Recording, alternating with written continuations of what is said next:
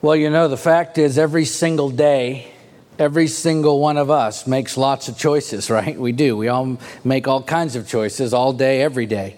Uh, and many of those choices are probably really small ones, right? Things of probably lesser significance than others, like choosing which cereal box you're going to eat breakfast from or which socks you're going to put on while other choices obviously can affect our lives profoundly, like the moment you say yes in marriage or uh, the day you decide to start a family. Right? We, we all make all kinds of different choices every single day some really small ones, some really big ones, and probably the majority of those fall somewhere in between.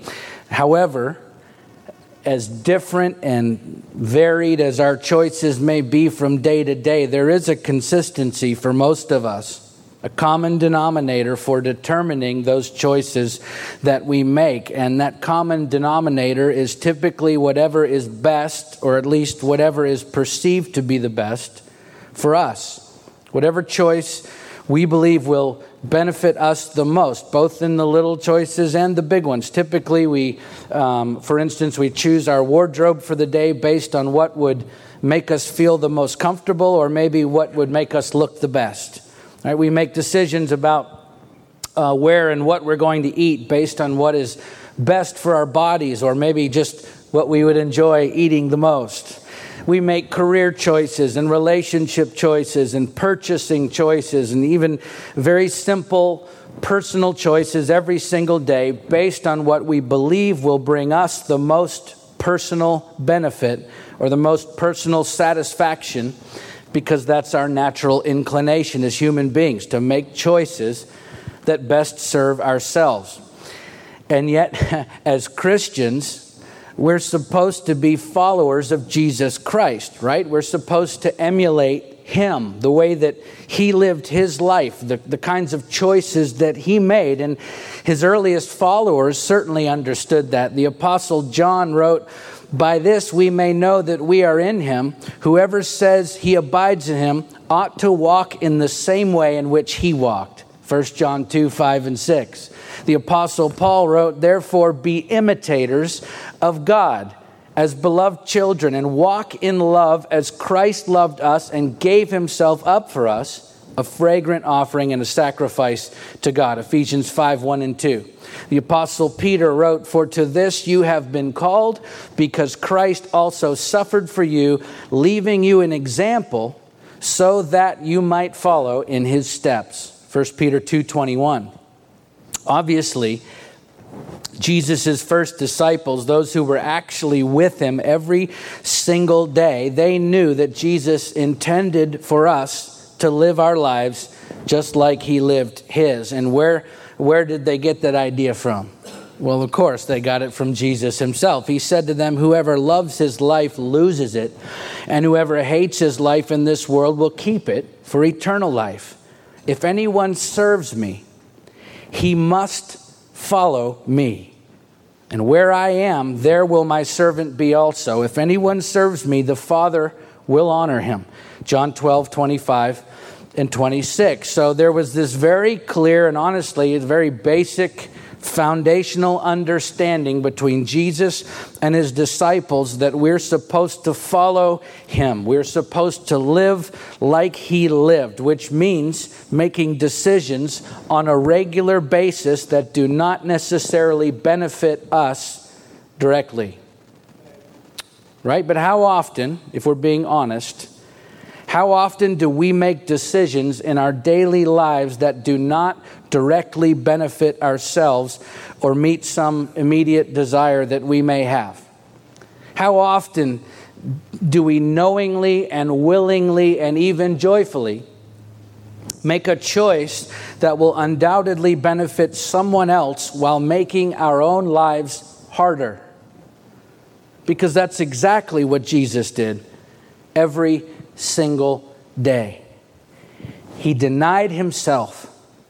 He let go of his own desires. He disregarded his own needs.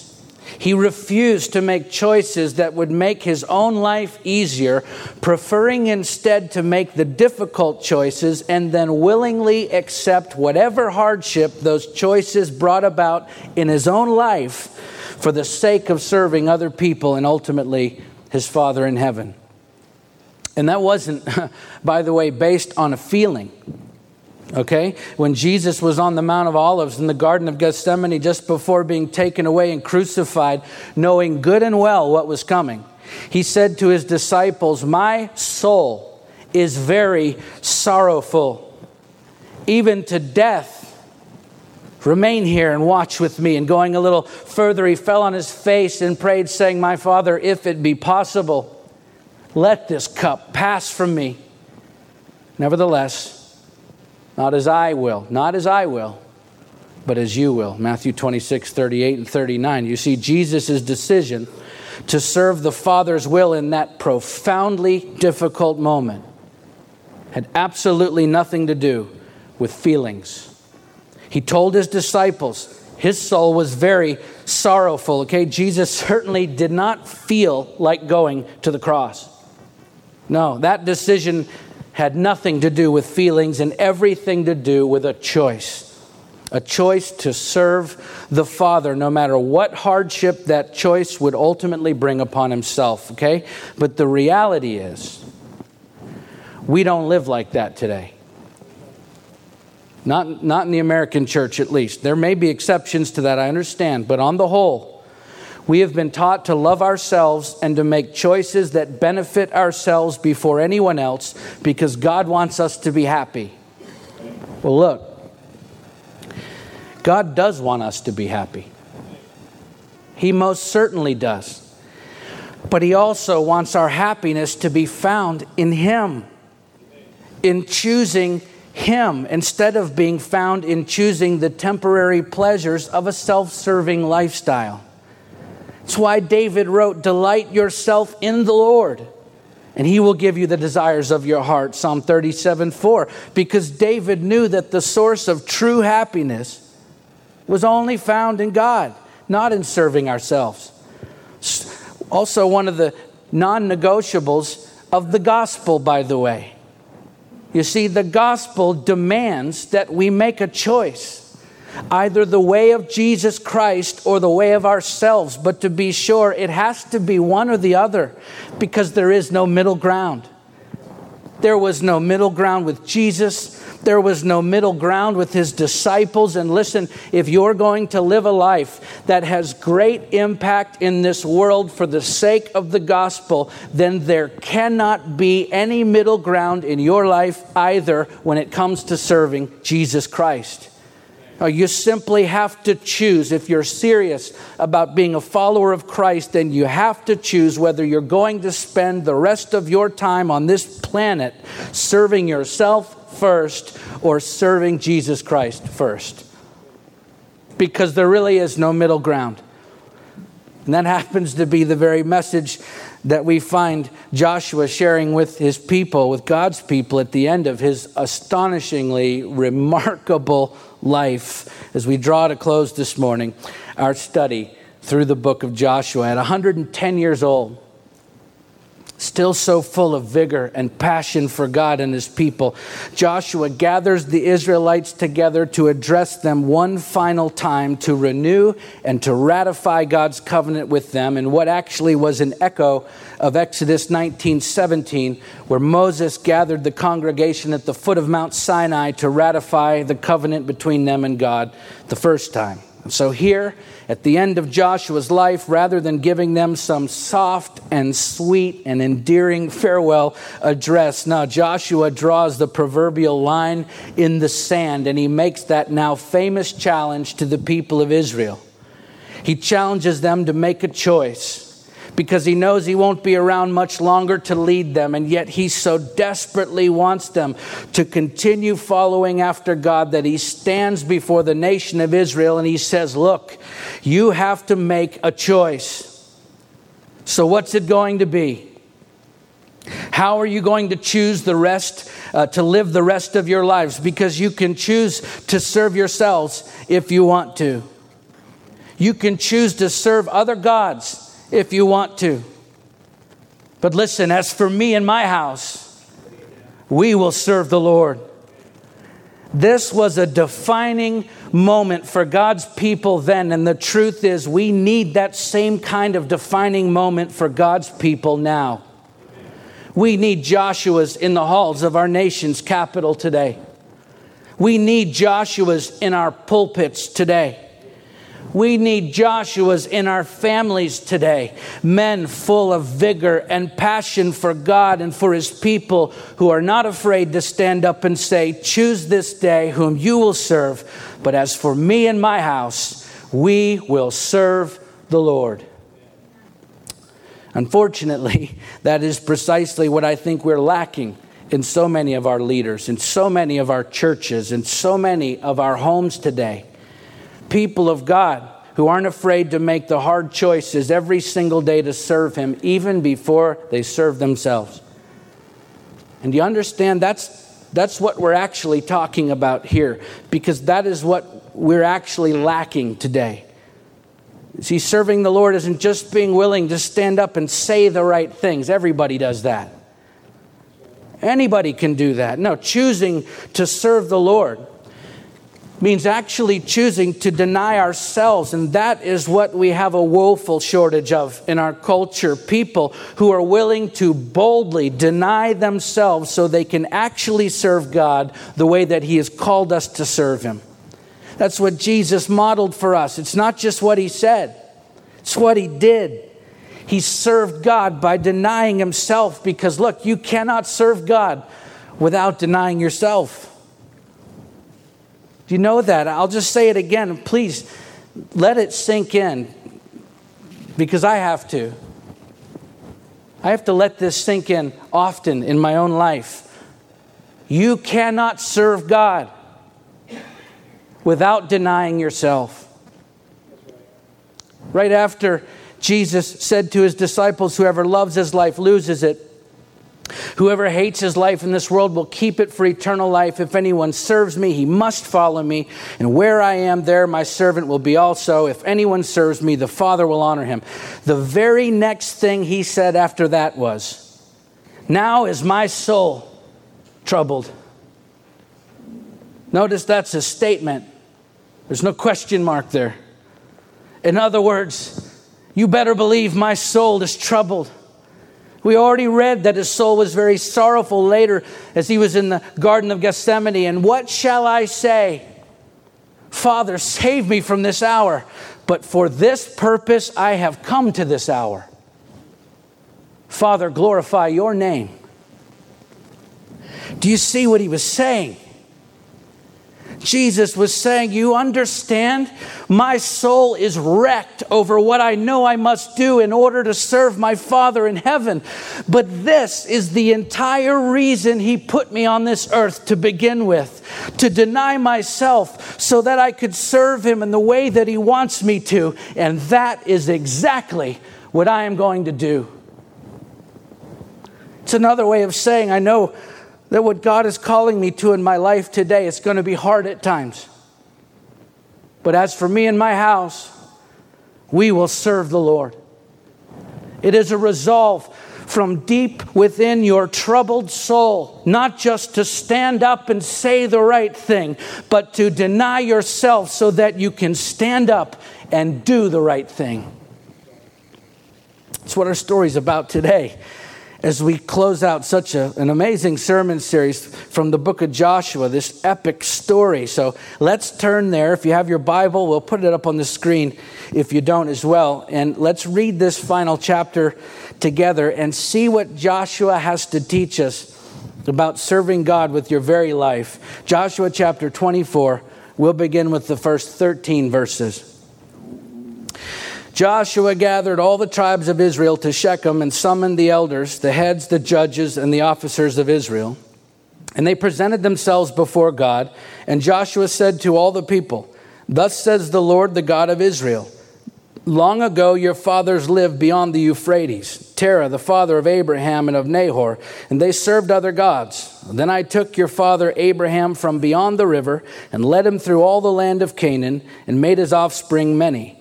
I gave him Isaac, and to Isaac I gave Jacob and Esau. And I gave Esau the hill country of Seir to possess, but Jacob and his children went down to Egypt. And I sent Moses and Aaron, and I plagued Egypt with what I did in the midst of it, and afterward I brought you out. Then I brought your fathers out of Egypt, and you came to the sea. The Egyptians pursued your fathers with chariots and horsemen to the Red Sea. When they cried to the Lord, he put darkness between you and the Egyptians, and made the sea come upon them and cover them. And your eyes saw what I did in Egypt. You lived in the wilderness a long time. And then I brought you to the land of the Amorites, who lived on the other side of the Jordan. They fought with you, and I gave them into your hand, and you took possession of their land, and I destroyed them before you. Then Balak, the son of Zippor, king of Moab, arose and fought against Israel. And he sent and invited Balaam, the son of Beor, to curse you. But I would not listen to Balaam. Indeed, he blessed you. So I delivered you out of his hand. You went over the Jordan and came to Jericho, and the leaders of Jericho fought against you, and also the Amorites, the Perizzites, the Canaanites, the Hittites, the Girgashites, the Hivites, and the Jebusites. And I gave them into your hand. And I sent the hornet before you, which drove them out before you, the two kings of the Amorites. It was not by your sword or by your bow. I gave you a land on which you had not labored, and cities that you had not built, and you dwell in them. You eat the fruit of vineyards and olive orchards that you did not plant. So, after gathering the nation of Israel together at Shechem, God speaks through Joshua and gives a summary, basically, to the people of all that He'd done for them from the time of Abraham right up to the present day. And before we talk about what God did say here, I just want to point something out about what He did not say. Okay, even though the Israelites often rebelled against God from the time they left Egypt until now, all through their wilderness wanderings. And even though they disobeyed his orders in some of the key battles in Canaan that cost them dearly, and even though they failed to consult with God before fighting some of those very key battles, and even though they failed to completely drive the Canaanites out of the promised land as commanded before and during those battles, and even though they often made a complete an entire mess of their lives and their calling all along the way, in spite of all of that, notice that all of their sin and all of their disobedience and all of their failures are glaringly absent from this historical summary given to them by God Himself. Not a mention I'm sure that spoke volumes to them then, and listen, it should speak volumes to us now about God's disposition toward those who belong to Him. It says so much about how he feels about us, even though we make a mess of our own lives and a mess of our own calling sometimes, right? Even though we sin and we disobey and we fail miserably at times in our lives in God's sovereignty, when he calls us to himself and then we choose to serve him through humble repentance. He casts all of our sin and disobedience and failure, as the prophet Micah says, into the depths of the sea. Micah 7 19. Just as he spoke through the prophet Jeremiah, I will forgive their iniquity and I will remember their sin no more. Jeremiah 31 34. This is the very picture of a loving God who washes us clean from the filth of our own sin and floods our lives with grace and forgiveness and love, even though we don't deserve it. He casts our sin into the depths of the sea and he remembers it no more. You see, this is what allows us to be able to deny ourselves and to serve him to begin with. It's not that he he forgives us because of what we've done for Him. No, it's all about what we can now do for Him because of what He has already done for us. This is the message Jacob was giving them here in the story, or God through Jacob as he explains all that He's already done for them without once mentioning all that they had failed to do for Him along the way. It's such a powerful message being conveyed here, and that's just based on what he did not say. Let's talk about now what he did say. Okay, God is making sure that his people understand that their salvation and inheritance is his doing. It's something that he initiates with those whom he has called to himself. In other words, God alone is the initiator satisfier, and final arbiter of our salvation. These 13 verses are a powerful treatise on the sovereignty of God. From Abraham all the way through, every step of the way, through every suffering, every attack, every wandering, every barrier, and every battle, no matter what the people of God faced, he was right there with them, giving their enemies into their hands, as he describes it in verses 8 and 11. And that phrase, into your hand, was an ancient Near Eastern expression that represented power or control. So even the authority and control that the Israelites had over their enemies, they only had that because God gave it to them. And then he explains in verse 12 how he gave it to them. He says, I sent the hornet before you, which drove them out before you, the two kings of the Amorites. It was not by your sword or by your bow the word hornet in that verse is probably a symbol uh, for the terror that God often rained down on the enemies of Israel in battle because that same Hebrew word for hornet and the Hebrew word for terror are used in uh, conjunction with one another back in Exodus uh, chapter 23 where this conquest of Canaan was prophesied and God talked about going before them to drive out their enemies. The point being that God not only won the battles for the Israelites, but he actually went ahead of them. He went before them and he terrorized their enemies before the Israelite armies ever even arrived. And then, just to drive the point home, that God was the only reason they were able to enjoy the promise of Canaan at all. He ends the passage with, I gave you a land on which you had not labored, and cities that you had not built, and you dwell in them. You eat the fruit of vineyards and olive orchards that you did not plant. In other words, hey, this was all God's doing. Every bit of it because He is sovereign over every hair on our heads and every beat of our hearts and every breath in our lungs. God is in control. Matthew 10 29, Jesus said, Are not two sparrows sold for a penny? And not one of them will fall to the ground apart from your Father. In first century Hebrew culture, the sparrow was considered the smallest, the least significant of all the creatures, and the penny was the least valuable of all the Roman coins. And yet Jesus said, Not even one of these sparrows falls apart from your Father. In other words, God is sovereign even over the most seemingly insignificant events. And to believe anything less than that is to attempt to diminish the very essence of who God is, which undermines our understanding of who it is we serve. Okay, I don't want to serve a God who isn't in control. The thought of serving a God who is not sovereign, a God who has left the fate of this world up to us, are you kidding me? That in itself is nothing short of terrifying, not to mention it is an exceedingly vulgar insult to the nature of an almighty, all knowing, all present God who created the very air that we are breathing. God, help us not to use the air in our lungs that you've given us to breathe out insults against your name. Sometimes the truth is, I think we've become far too casual in the way we think about and talk about God. That wasn't always the case.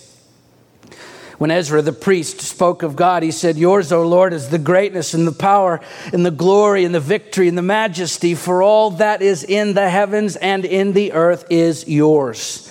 Yours is the kingdom, O Lord, and you are exalted as head above all. Both riches and honor come from you, and you rule over all. In your hand are power and might, and in your hand it is to make great and to give strength to all. First Chronicles 29, 11, and 12. The prophet Isaiah understood this well as he wrote down these words from the Lord I am God, and there is no other. I am God, and there is none like me, declaring the end from the beginning and from ancient times things not yet done, saying, My counsel shall stand and I will accomplish all my purpose. Isaiah 46, 9 and 10. You see, these great men of old understood that God was absolutely sovereign. The Apostle Paul wrote, In him we have obtained an inheritance, having been predestined according to the purpose of him who works all things according to the counsel of his will. All things, so that we who were the first to hope in Christ might be to the praise of his glory. Ephesians 1 11 and 12. God is sovereign over every single part of our lives which actually should bring us unspeakable peace and comfort and confidence. Not that life will be without hardship or heartache, no. But because we serve a God who is sovereign over even our hardship and our heartache, we can find peace and comfort and confidence in the knowledge that He can use even our greatest hardships and even our greatest heartaches ultimately to serve His eternal purposes for our eternal good. That's why Paul was able to say God works all things together to the counsel of his will, not just the pleasant things or the easy things or the pleasurable things. No, even the most difficult things. He works it all out according to his sovereign will. The alternative is to serve a God who has no control over most of what happens in this world. That's certainly not the God we read about in the Bible. Furthermore, he couldn't work all things together for the counsel of his will if he wasn't ultimately in control of all things. Now, having said all of that, the second half of the story shifts from God speaking to the people about what he's done uh, for them through Joshua to Joshua speaking directly to the people about their response to what God has done for them. And it comes in the form of a covenant treaty and the other side to this story, by the way, as we'll see, it's a renewal and a ratification of God's covenant with Israel. Let's read it together, verses 14 through 28. Now, therefore, fear the Lord and serve him in sincerity and in faithfulness. Put away the gods that your fathers served beyond the river and in Egypt, and serve the Lord. And if it is evil in your eyes to serve the Lord, choose this day whom you will serve, whether the gods your fathers served in the region beyond the river, or the gods of the Amorites in whose land you dwell. But as for me and my house, we will serve the Lord. Then the people answered, Far be it from us that we should forsake the Lord to serve other gods. For it is the Lord our God who brought us and our fathers up from the land of Egypt, out of the house of slavery, and who did those great signs in our sight, and preserved us in all the way that we went, and among all the peoples through whom we passed. And the Lord drove out before us all the peoples, the Amorites who lived in the land. Therefore we also will serve the Lord, for he is our God.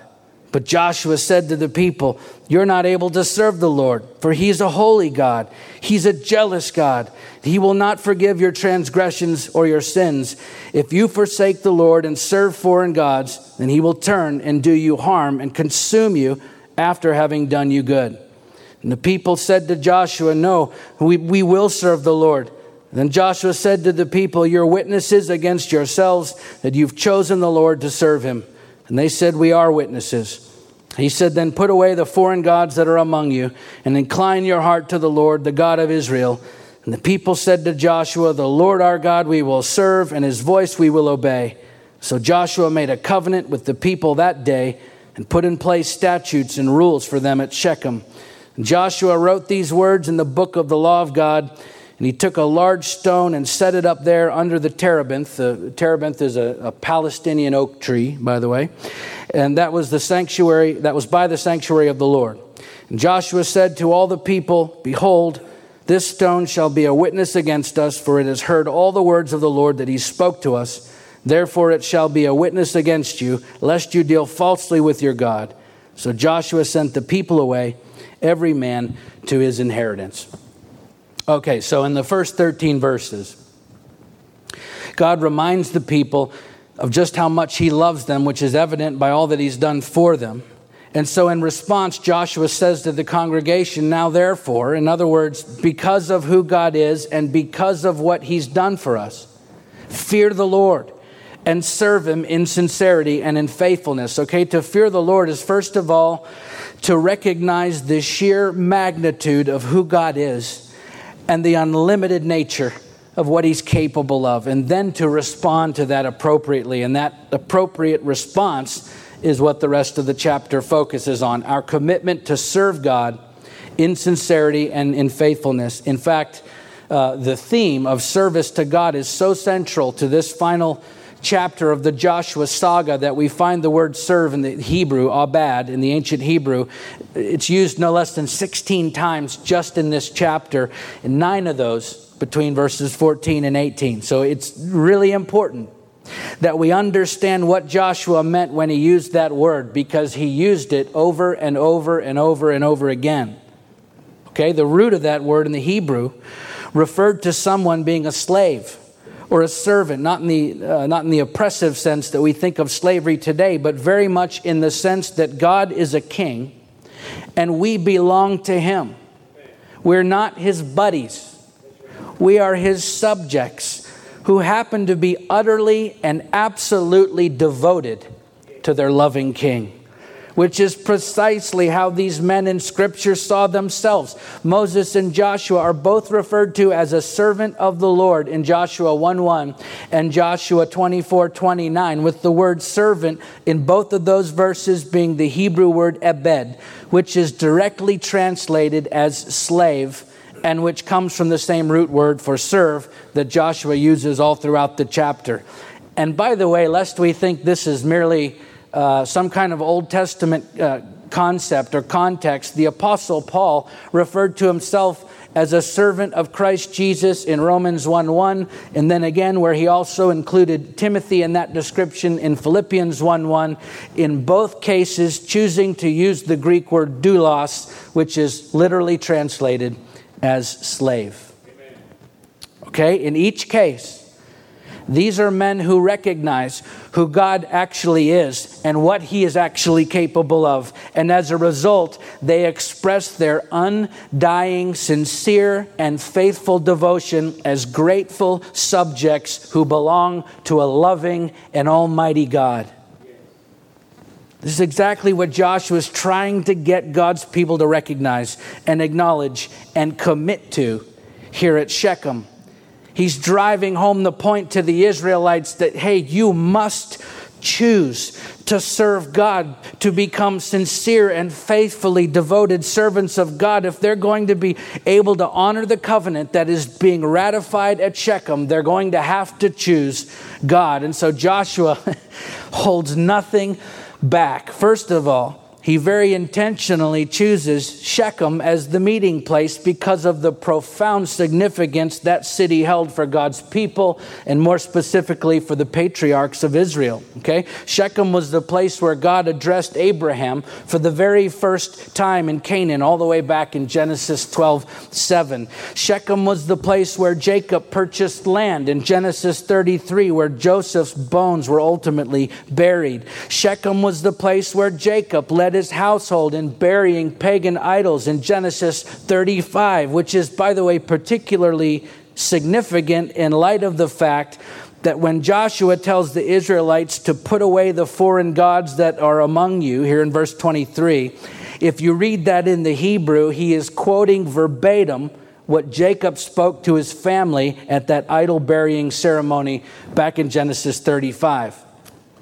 And I'll just tell you, there's so much more that I wanted to tell you about today concerning the details of this ceremony that we're witnessing in this chapter, but we just don't have time to go through all of it. But I'm going to mention a few things here because it's too good not to.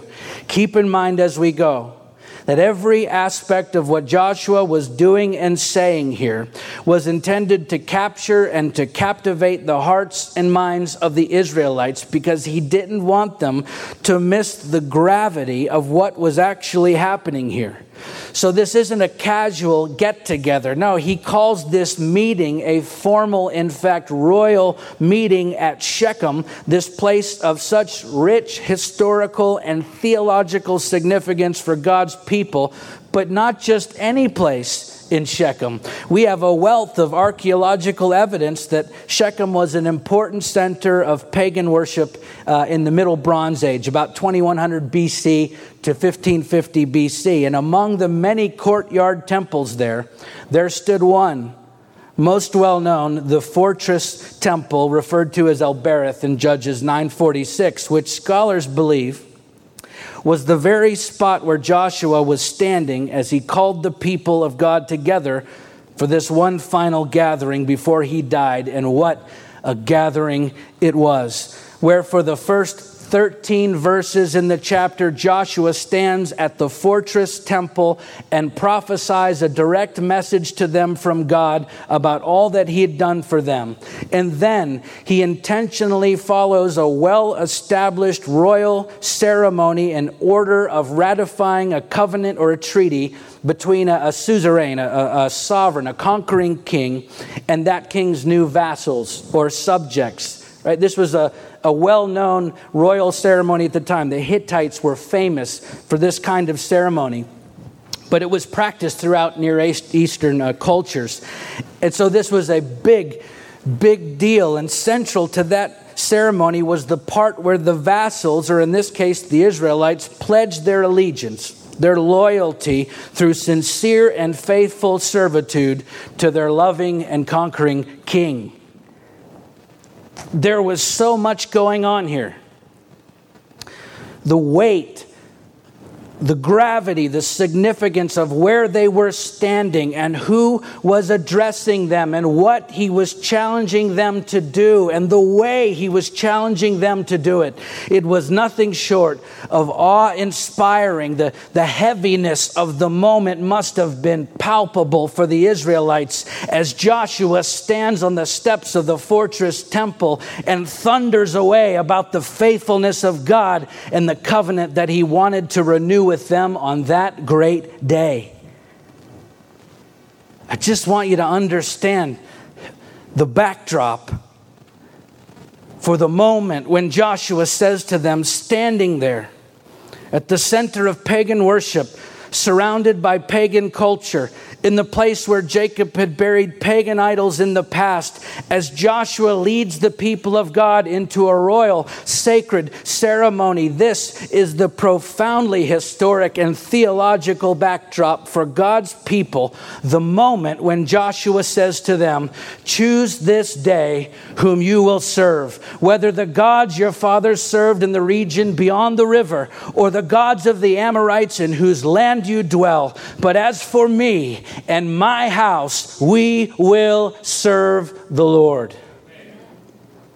And so, with all the pomp and circumstance of a royal ceremony, with all the courage and backbone of a battle hardened warrior, with all of the force of an irrevocable royal decree, Joshua draws a line in the sand and proclaims to the people that no matter what anyone else does, he is choosing to serve his king with his very life not only says a lot about the heart of Joshua, but it is also a clear indication of the free will of man. Because after 13 verses, which so powerfully demonstrate the sovereignty of God, Joshua doesn't say, So as for me and my house, because God is sovereign, we have no choice but to serve the Lord. No, he says to the people, even though God is sovereign, you still have to choose whom you will serve. That decision is still up to you. So, what's it going to be? Okay, the fact that God is sovereign, don't be confused. That doesn't nullify our own free will. There are certainly people who believe that those two doctrines, the sovereignty of God and the free will of man, are mutually exclusive. It's either one or the other. I don't believe that to be the case at all. Because all throughout Scripture, there's clear evidence of the sovereignty of God over all creation and over all of time as we know it, as we've already read some of those. And yet there's also clear evidence of the free will of man as a part of that creation throughout that time as we know it. Both of which are being demonstrated here in this one chapter. So, how can it be that God is sovereign over every hair on our heads and every beat of our hearts and every breath in our lungs if we also have a free will to make our own decisions? Listen, the answer is our free will is not only one aspect of God's love for us, it is also actually an aspect of His sovereignty over us. God created this world and determined its beginning, middle, and end before it ever existed. And yet, within that good plan, because He loves His creation, He gave us the free will to be able to make choices that bring with them very real consequences, both good and bad. The alternative was to create a world full of mindless, pre programmed human beings who had no choice but to obey. Well, which would you rather be? Right? It is far more loving for us to have freedom of will, even when we choose that freedom to disobey a loving God. But don't think for a second that just because we have the freedom to make our own choices, that God isn't big enough or powerful enough or able enough to work all of those free choices that we make, no matter what those choices are, both good and bad, all together ultimately to the fulfillment of His will. Which again is why Paul says that God works all things together according to the counsel of His will. All things. That includes the good things and the bad things, the, the good choices and the bad choices that He allows us to freely make, whichever we choose. Even though that choice hasn't necessarily been predetermined, He's still sovereign over all of the possible choices before us, regardless of which one we ultimately choose. That's how sovereignty and free will work together. Precisely because He is sovereign, even when we make the wrong choices, the ones that He does not want us to make, God is still sovereign. He is still big enough and powerful enough to bring about His own will in the end. Now, that's all very theological. Let's talk about why it's also very practical and extremely important for us to understand how this works in our lives every single day, because along with our free will comes a responsibility. In fact, just like the covenant of old, the gospel demands that we choose who we're going to serve. The gospel requires a response. So choose this day whom you will serve. That was the clarion call of Joshua in the final days of his life to God's people then, and it is the clarion call of the gospel of Jesus Christ to God's people today. Because the gospel demands a response, and it is up to you and you alone to decide. No one can make that decision for you. And look, God will not make that decision for you. Choose this day whom you will serve. And of course, the people responded to Joshua in verse 18 We also will serve the Lord, for he is our God. And by the way, when Joshua says to them, uh, He, meaning God, will not forgive your transgressions or your sins. He's talking about those who are unrepentant, unrepentant sin, those who choose to reject God and serve the false gods of the Canaanites instead. As the next verse says, if you forsake the Lord and serve foreign gods, then he will turn and do you harm and consume you after having done you good. And so the people reaffirm that commitment, their choice to serve their God. And as we see in these concluding verses, at least for this current generation, they did just that. Let's finish the story. Verse 29 to the end. After these things, Joshua the son of Nun, the servant of the Lord, died, being 110 years old. They buried him in his own inheritance at Timnath Serah, which is in the hill country of Ephraim, north of the mountains of Gaash. Israel served the Lord all the days of Joshua and all the days of the elders who outlived Joshua and had known all the work that the Lord did for Israel. As for the bones of Joseph, which the people of Israel brought up from Egypt, they buried them at Shechem in the place of the land that Jacob bought from the sons of Hamor, the father of Shechem, for a hundred pieces of money. It became an inheritance of the descendants of Joseph. And Eleazar, the son of Aaron, died, and they buried him at Gibeah, the town of Phinehas, his son which had been given him in the hill country of Ephraim. So Joshua compels the people under the old covenant to make a choice, and they choose well. Likewise, Jesus compels us under the new covenant to make that same choice. Right after warning his followers about the dangers of chasing after the things of this world, all of the things that people uh, worship in the culture around us, Jesus said to them, no one can serve two masters.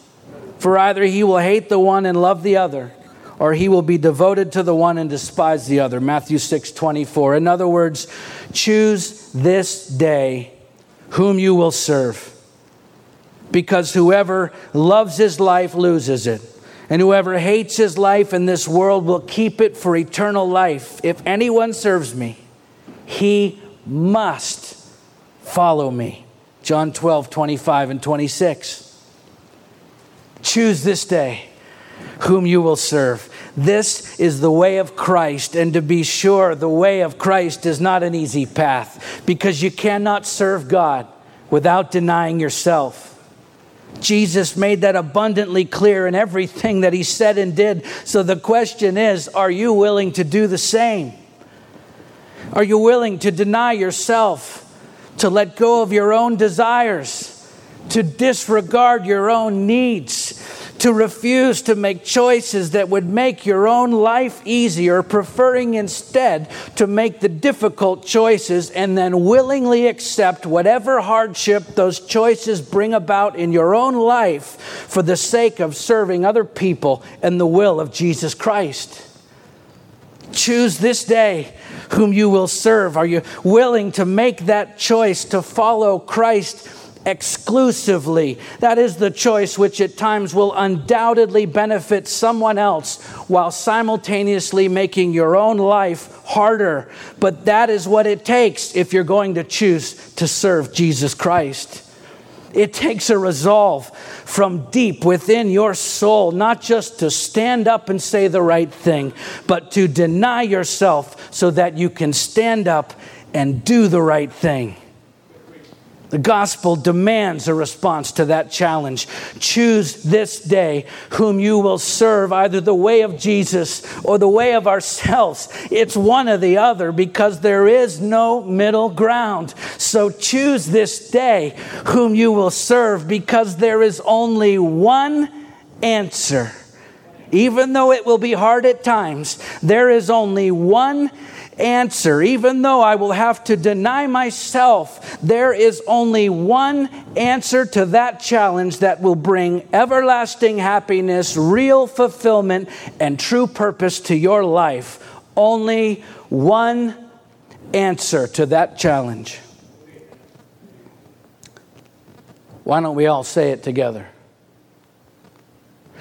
As for me and my house, we will serve the Lord. Let's pray.